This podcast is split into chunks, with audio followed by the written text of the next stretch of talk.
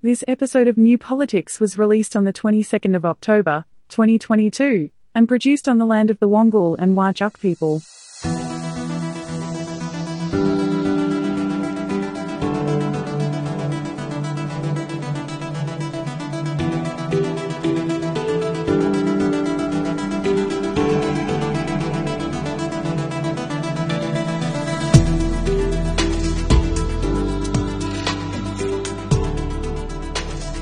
Welcome to New Politics. In this episode, another once in a century flood in eastern Australia, Australia to stop recognising Jerusalem as the capital of Israel, and not everyone's happy about this, and what's behind the media reports of Medicare fraud.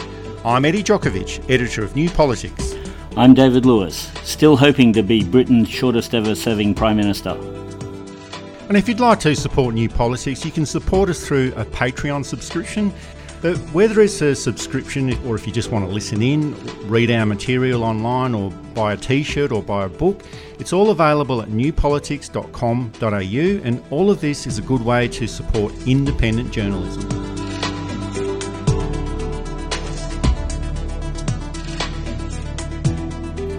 The floods in eastern Australia have been the focus of political attention over the past week, with major flooding events in Victoria, southern New South Wales, and the northern parts of Tasmania.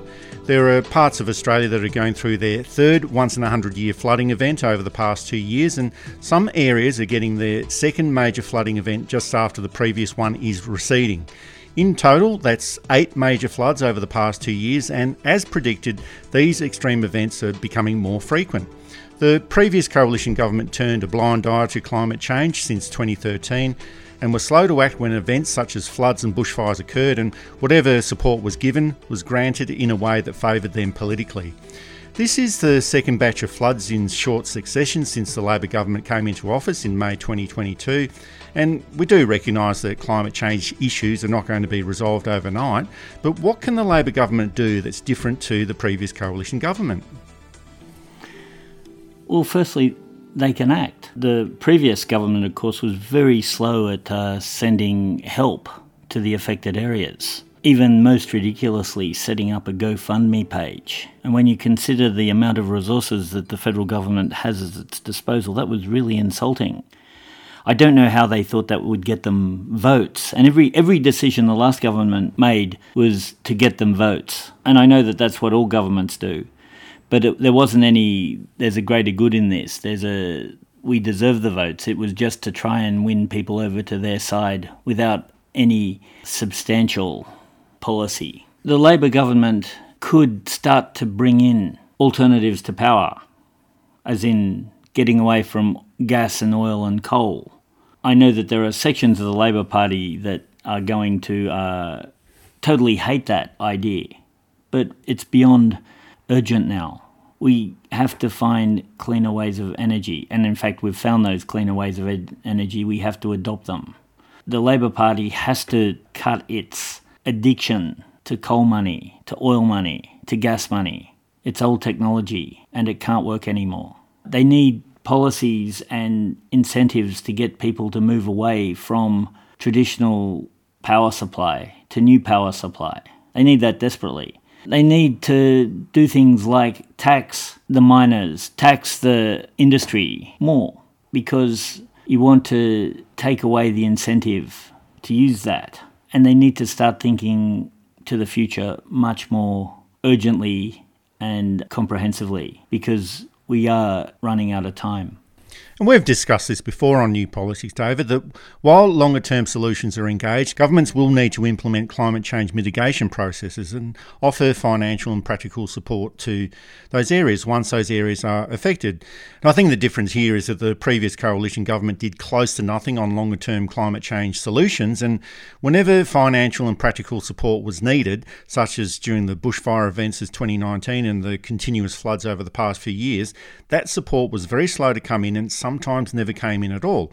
Now, it could be argued that the template for emergency financial support that was put in place by the Morrison government, and that's $400 per person and $1,000 per family. So all the Albanese government had to do was flick the switch and the support would be available. But there is a key difference in management of these emergency issues. In 2021, Scott Morrison waited until he was available to visit the flood affected areas, and we have to remember that he was in COVID isolation at that time, but he waited until he was actually available to go and visit those areas rather than delegate to the relevant minister. And the idea was to get the focus of attention on him. And in the meantime, problems started building up. And the political benefit that he was trying to gain by being the focus of attention ended up becoming political problems because all of the support that was needed was delayed. Now, it's not clear if Anthony Albanese has understood these mistakes or just the fact that he's a different sort of prime minister with a different managerial style.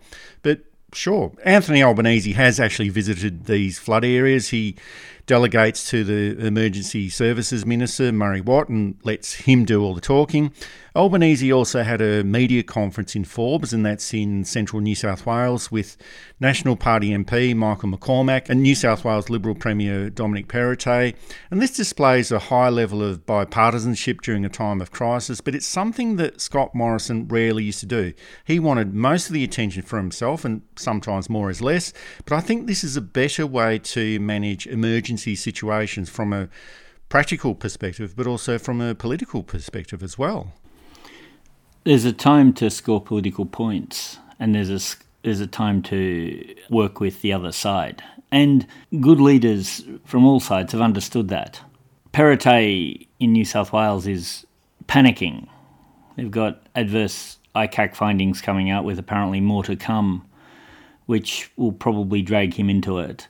It is highly likely that they will lose the next election, and their policies have failed again and again. So Perrottet, to his credit, has decided that he better, instead of trying to deflect and to try and work against help, is looking for it. Unlike, say, Matthew Guy, in, who's, who's leader of the opposition, admittedly, but in Victoria, Matthew Guy is still trying that divisive move, and that will most likely cost them in the state election coming up there. Perrottet probably won't save his position but he might save a few Liberal seats that could be wiped out. It, and of course, every now and then there are things that are above party politics, and eight one in a hundred year floods would be one of those times. So, all of those people should be commended for trying to act like adults. We criticised the previous coalition government for their lack of action on climate change. And it wasn't just a lack of action, they actively worked against climate change mitigation and pushed fossil fuels wherever possible. And they're at it again now, even though they're in opposition. Any suggestion or idea on climate change put forward by the Labor government these are all immediately attacked, and then they get their support from the media to amplify these attacks. We did have that claim from Deputy Liberal Party leader Susan Ley when she said that there are no electric utes anywhere in the world. Well, there are, and they're being sold in Australia. A push by the Labor government to reduce methane gases was rubbish by Liberal Party leader Peter Dutton as a tax on cows. The National Party leader, David Littleproud, he lashed out at a New Zealand burp tax by claiming that if the Labor government introduced it, that would be the end of the barbecue. So, this over the topism, it always gets the attention of the media, irrespective of how ridiculous it is. We had those claims by Barnaby Joyce of $100 lamb roasts and Whyalla being wiped off the map if carbon pricing was introduced back in 2011. This is all ridiculous, but the idiocy doesn't end there. Scott Morrison also claimed that electric vehicles couldn't tow a boat. They'd see the end of the weekend. Well, electric vehicles are here, and so are the electric utes. And the weekend is still here. And most of our listeners listen into new politics on the weekend. So we can definitely say that the weekend is still here and it hasn't gone away anywhere. But the government has toned back the language on methane reduction, suggesting that it's just an inspirational international goal rather than a domestic target. So we have this situation where pretty much anything to do with climate change, ideas are presented or discussed, they're ridiculed by the coalition, and then this is radicalised by the media. Labor then pulls back and that's the end of the idea. Labor in opposition, they did pledge $17 million to support a seaweed supplement production process for stock feed, and that would reduce methane gas emissions by 90%. Why doesn't the coalition support something like this, which would be of great benefit to everyone, including farmers? Why not support it instead of making it a target of mindless political attacks? And that's the question, isn't it? The National Party, of course, isn't really the party of farmers. It's the party of miners. It's the extractive industries that uh, the National Party really supports, all the while claiming it's for farmers. And a lot of farmers, at least, used to support the National Party despite that. I don't know if big animal feed is behind it and donations there, or, or if it's just a, another way of trying to signal to their members that, oh, Labor doesn't understand rural issues and look what they're trying to do without really examining the subtlety of things. So it, it's, again, trying to act like children when adults are required is going to backfire. Hopefully, only electorally, but it could backfire for all of us as the climate gets worse and worse.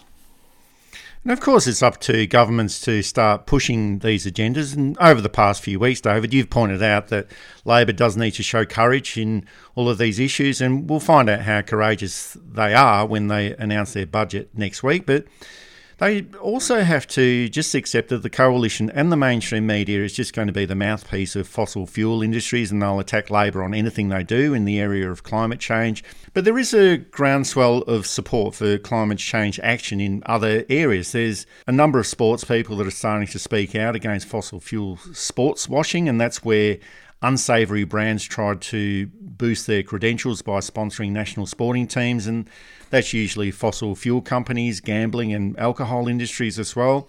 The national netball team, the Diamonds, they refused to wear the logos of Hancock Prospecting on their uniforms, and that's Gina Rinehart's mining company. And their refusal to wear that logo also has to do with the comments that the founder of that company, Lang Hancock, said in 1984 about Indigenous people. Those that have been assimilated into you know, earning good living or earning wages amongst the civilised areas, that have been accepted into society and they have accepted society and can handle society, I'd leave them well alone.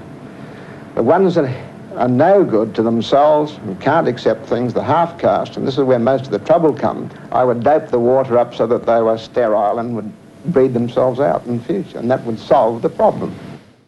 Cricket players are also speaking out against sponsorship money from Alinta. The Fremantle Dockers are sponsored by Woodside, and Woodside was also involved in the rip-off and exploitation of gas in the Timor Sea as well. And there are some prominent members, such as Tim Winton, who are calling on the Fremantle Dockers to drop this sponsorship.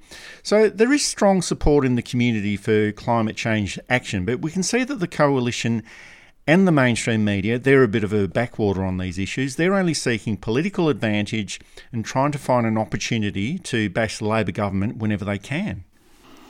It is interesting. Uh, sport, of course, has a range of political views. It, sports players are more or less representative of Australian culture. And you have people who don't think much about politics in it at all, people who are very highly politically committed both on the the left and the right, that the Diamonds as a team decided to boycott the Hancock logos, I think is remarkable. I think shows possibly a shift in Australian attitudes towards uh, these types of companies. Cricket, of course, is probably a little bit more conservative, but the fact that they're talking about it is again notable.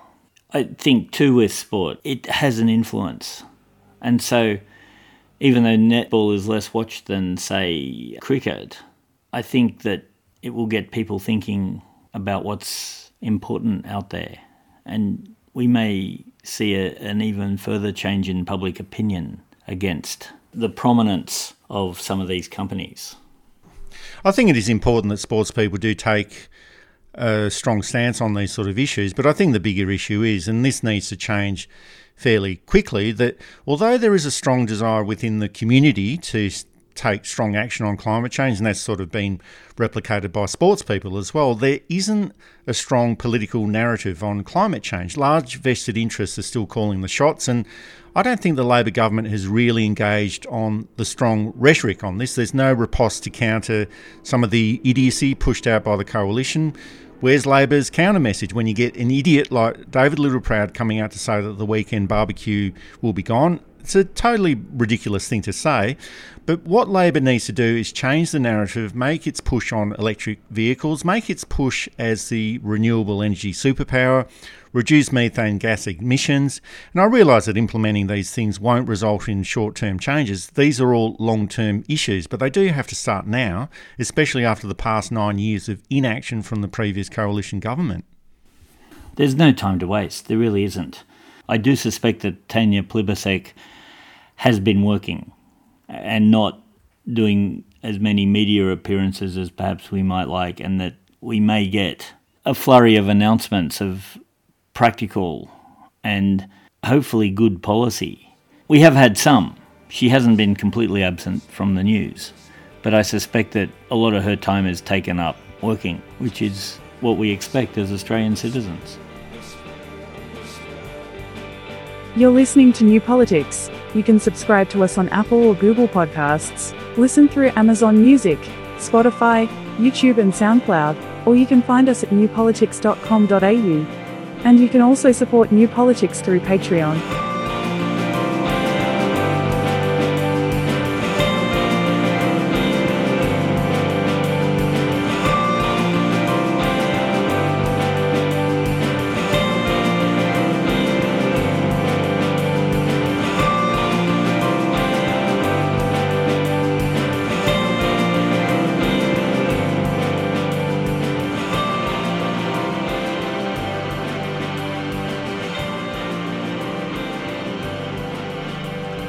And during the week, the Australian government quietly overturned the decision of the Morrison government to recognise Jerusalem as the capital of Israel, and that decision was made in haste in the lead up to the Wentworth by election in November 2018. And that's a seat where 16% of the electorate is Jewish.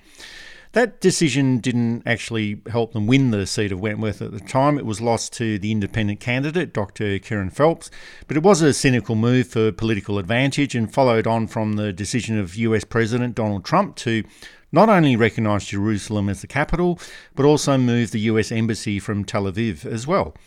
Ever since Foreign Minister Senator Penny Wong confirmed that Australia would revert to recognising Tel Aviv as the capital, and bearing in mind that the United Nations doesn't recognise Jerusalem as a capital and it's only recognised by a few countries, including the United States and Russia, we've mainly heard from the Israeli lobby groups in Australia, and they think that this is a terrible idea.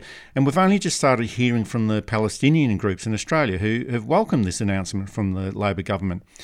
Israeli Palestinian politics, it's a very difficult field to navigate, and it might not be as difficult as British politics at the moment, but Penny Wong's decision brings Australia back into line with the international community. So I feel that this is actually a good move. It makes sense. It made no sense uh, to change the recognition of the capital from Tel Aviv to Jerusalem. Jerusalem is a very sacred and holy city to three of the major religions in the world Judaism, Christianity, and uh, Islam. I put those in chronological order in case anybody's thinking I'm promoting one over the other. I'm not.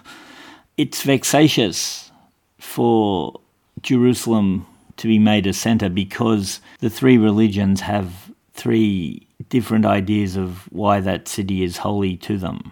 And in a modern government, there should be some separation of what we call church and state in Australia. So having Jerusalem as a major city, as a place for people to visit and do business in and to practice their religion in the way that they see fit is fine. But to have the governmental business done in a separate city and a city that was set up for that after 1948 makes a whole lot of sense. It's it's the new style of capital city the old style of capital cities such as London and Paris and Rome, where everything is in the city, all the, all the centre of business, the centre of culture, the centre of everything, and the centre of government is in the city, gets slowly superseded around the 18th, 19th century by places like Canberra and Washington and uh, Wellington in New Zealand and, and many others, where the centre of government is kept slightly separate from the cultural and business centres. And it makes sense, particularly in a country like Israel where there's a lot of strong feelings over what its makeup should be and who should live there and what its purpose is and etc. It makes perfect sense for it to have a separate centre of government. Of course, it suited the evangelical Pentecostal Scott Morrison because Jerusalem looms large in biblical prophecy. It also suited them because in uh, the of Wentworth, where there's a fairly high Jewish population, and a fairly, at least vocal, very conservative Jewish population who believe that Israel should be structured differently to what it has happened, whether it ever happened. And that was an attempt to get those votes. It wasn't enough, and it may not have got them either. They may have seen right through the ploy, they may have embraced it enthusiastically. We really don't know. Well, I guess we'll never actually know what the circumstances there were, but we also have to remember that the decision by Scott Morrison back in 2018 to recognise West Jerusalem as the capital of Israel was about as cynical as you can get in politics, and it was purely done to enhance Dave Sharma's chances in that Wentworth by election. And while it might have been a popular choice within the Israeli community, it's not as though a politician makes this decision and then that's the vote automatically sewn up. And most of the Israeli community in the seat of Wentworth, they'd probably already vote for the Liberal Party anyway. And as you mentioned before, David, it's a popular decision for evangelist Christians and Pentecostals. So perhaps Scott Morrison's decision at that time was intended to go way past the seat of Wentworth, but the upshot is the decision was made at that time. It didn't have the intended political results for the Liberal Party in 2018 in that by election, and it's been a leftover issue since that time. And the decision of the government shouldn't actually come as a surprise. Labor did announce that while it was in opposition, that they would reverse this decision if they did win the election, and they did win the election. They've reversed the decision, and that should be the end of it. But we know that it won't be the end of it. There have been criticisms, not just of the decision itself, but that Australia shouldn't be involved in these matters. Well, if the argument is that Penny Wong should stay out of these issues now. Well, what about Scott Morrison in 2018? If there are calls for Penny Wong to stay away from Middle East politics, well, Scott Morrison should have as well back in 2018. And and it's also a case of whatever Australia says or does, they've essentially said that the Australian government is committed to a two state solution in Israel. And they've also said that it's up to Israel and Palestine to resolve these differences. And if the United States and others accepted this as well, to stay out of Middle East politics, well, that would be good too. But it's never as easy as this. No. If the solution was simple, they'd have worked it out in 1917 fully and probably before. But it's not a simple solution. I don't know that they're going in the right way about it in terms of policy in the Middle East. I don't think they're going about it the right way now. I do say that any policy that oppresses anybody else is probably not the best policy. And again, I suspect that the United Nations have barely noticed the change except to move Australia from one list to the other. I suspect there's a little bit of trying to undermine the legitimacy of any Labor person doing anything. So Penny Wong gets slammed because not because she's right or wrong, but because she's Labor.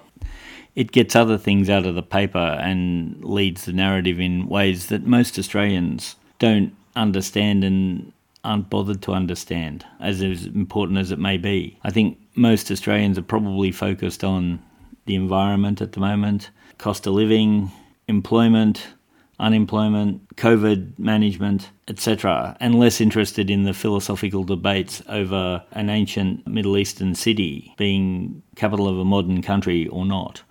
So, this was an issue that was magnified in the media for the first few days, and the media was only interviewing people from the Jewish community, including Dave Sharma, who is no longer an MP. And finally, a few days later, the media sought feedback from the Palestinian community in Australia, and they're highly supportive of the decision by the Labor government.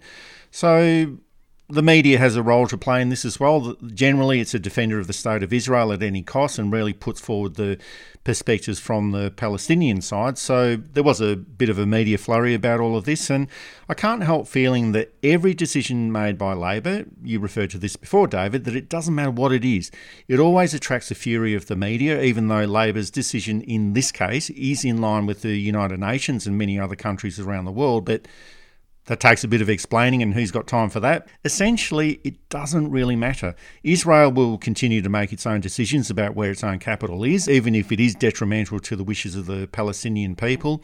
I think it would be better for the media to focus on the appalling conditions for Palestinians living in the state of Israel, especially in the Gaza Strip, where 2 million Palestinians have been living in what's been described as the world's biggest open air concentration camp. It's been fully blockaded by land and sea since 2007, and these are the areas that the media should be focusing upon, not some ambit claim pushed forward by Israeli lobby groups in Australia. It's heartbreaking to see how this conflict has panned out. Palestine, of course, and what were to become Israeli people lived fairly peacefully for nearly 2,000 years. And then the West got involved. And the West got involved because of the proximity to oil. Uh, if there wasn't anything profitable under the ground there, I imagine they'd still be living very peacefully and happily together. You can also throw in the belief of some people that we are living in the last days and that Jesus is going to return and that it's all going to be centered round Jerusalem. Jesus hasn't yet returned. It must be getting to the point where you'd nearly think, hold on. when do you give up waiting? I usually give people about half an hour before I think, yes, they're not coming for whatever reason. 2,000 years seems very generous, but faith is faith, and we can't really argue against it. You're listening to New Politics. You can subscribe to us on Apple or Google Podcasts, listen through Amazon Music, Spotify, YouTube, and SoundCloud, or you can find us at newpolitics.com.au. And you can also support New Politics through Patreon.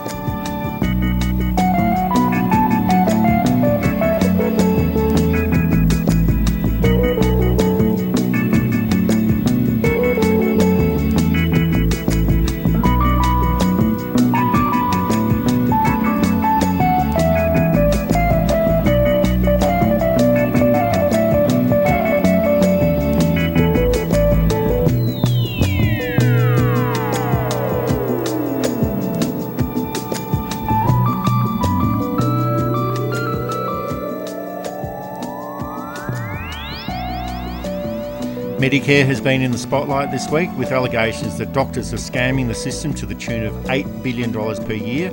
It's not clear how these figures are being calculated. The doctor whose reports are being used as the basis for these figures, Dr. Margaret Faux, she's claimed that the figure was possibly $3.6 billion and she hasn't actually suggested that it's fraud and scamming, but honest mistakes by doctors. But the media was quick to label this as a major fraud. And I think we do have to be a bit sceptical about all of this. The overall cost of Medicare is $30 billion per year, and it's hard to accept that more than 25% of this would be through fraud. And there might be some vested interests involved here as well, with Dr. Faux, also the CEO of Synapse Medical Services, a provider of medical billing systems and training services for doctors in these billing systems. And we're not asserting that anything is untoward there, we're just suggesting that there might be a conflict of interest here there is going to be some fraud and some rorting in any system that involves $30 billion per year. And we have to remember all of those cowboy doctors operating those liposuction procedures and charging it all on Medicare. But to suggest there's $8 billion of Medicare fraud going on, it makes me think that there might be something else going on here. My view at first was to look at the claim, look at how much they're claiming, and it made no sense. And nobody has said, and the, the fraud comes through this type of practice. Uh, there's a form you can put in, and it should cost four billion dollars a year, but it costs eight billion dollars a year. But if you submit it twice, uh, you get the payment twice, but only recorded one. You know, some kind of loophole like that, or that there was a cartel of doctors who'd worked out some way of frauding the system, but the, no evidence at all was given to why it was that much. They just vaguely said GPs. Now, the interesting thing is that GPs, and hello to all our GP listeners out there too, I'm, I'm on your side in this case, are not just your single practices, but they're in medical centres, they're in hospitals. You have GPs working for private firms, and not just health firms. If you go on a cruise ship, there's usually a GP, or there's always a GP. Some of the larger companies, particularly those in rather specialist areas, will have a GP on staff in case something happens and a quick medical decision needs to be made. So they didn't say what type of GPs were involved in this fraud.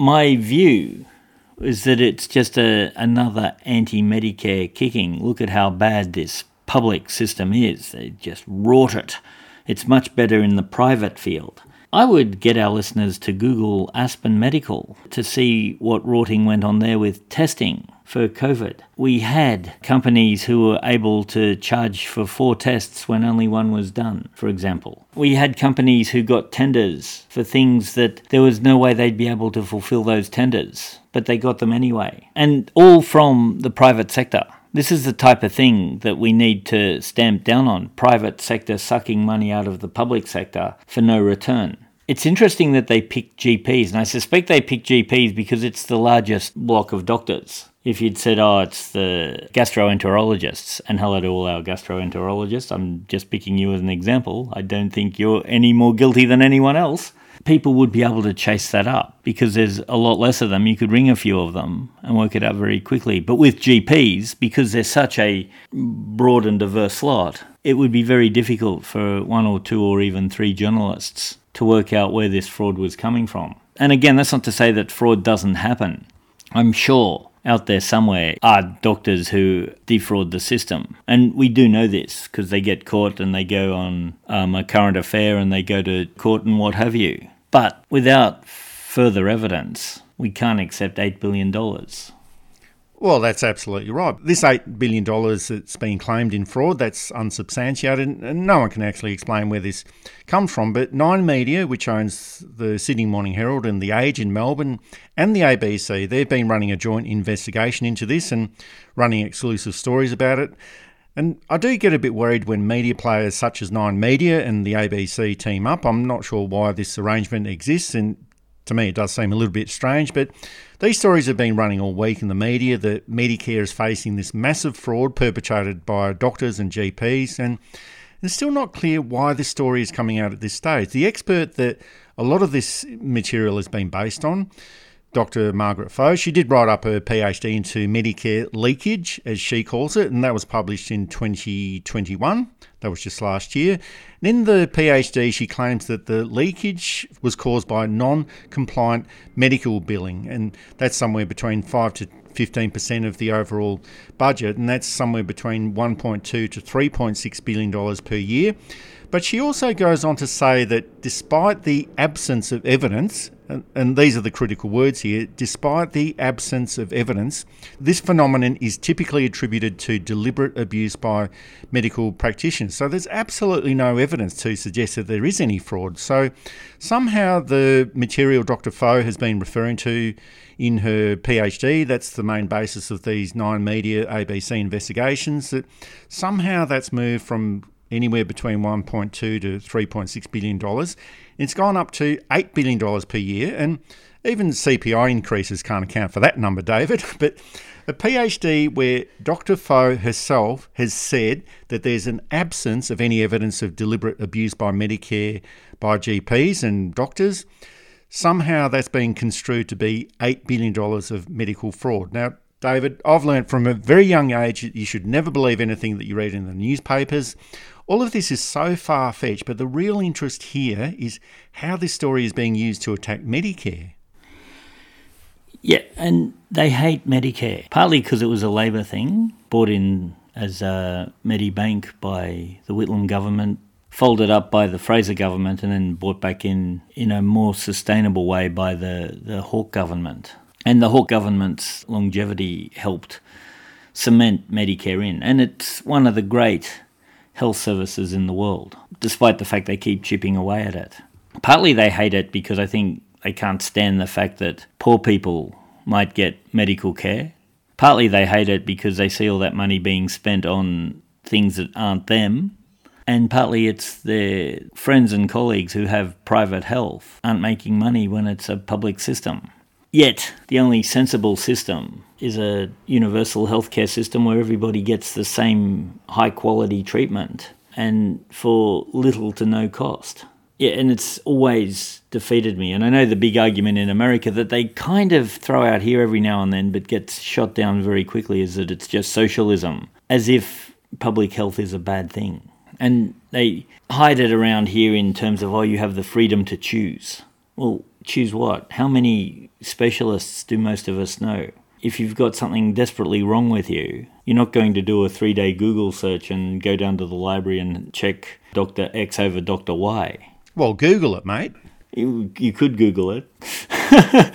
but if I'm in an emergency situation, I'm not going to say, oh no, I'd rather have the other doctor, please. It's really strange. And it's like all privatized systems that really should be government systems. They don't actually add anything to the industry. I mean, if you look at something like radiation therapy, where the best and brightest and newest machines just aren't affordable to private practice, so they get in the later machines. Now, if you're in a if you're getting treatment at the moment and you're in a private practice, you're still getting very good treatment, but you're not getting the absolute cutting edge because it's only the bigger hospitals that can afford that.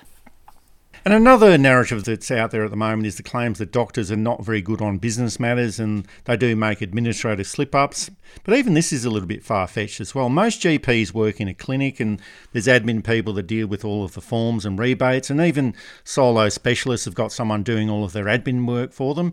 Now, in the smaller regional towns, you might get the solo GPs who do absolutely everything the appointments, seeing the patients, handling the forms, but this is actually quite rare. And I do realise that doctors are like everyone else in the community. You get the good, the bad, the straight, the crooked. You get the ones that snort cocaine or do whatever. And I'm sure that there is some fraudulent behaviour and some bad seeds within the medical profession. And as I mentioned before, you'd expect that within a $30 billion per year system.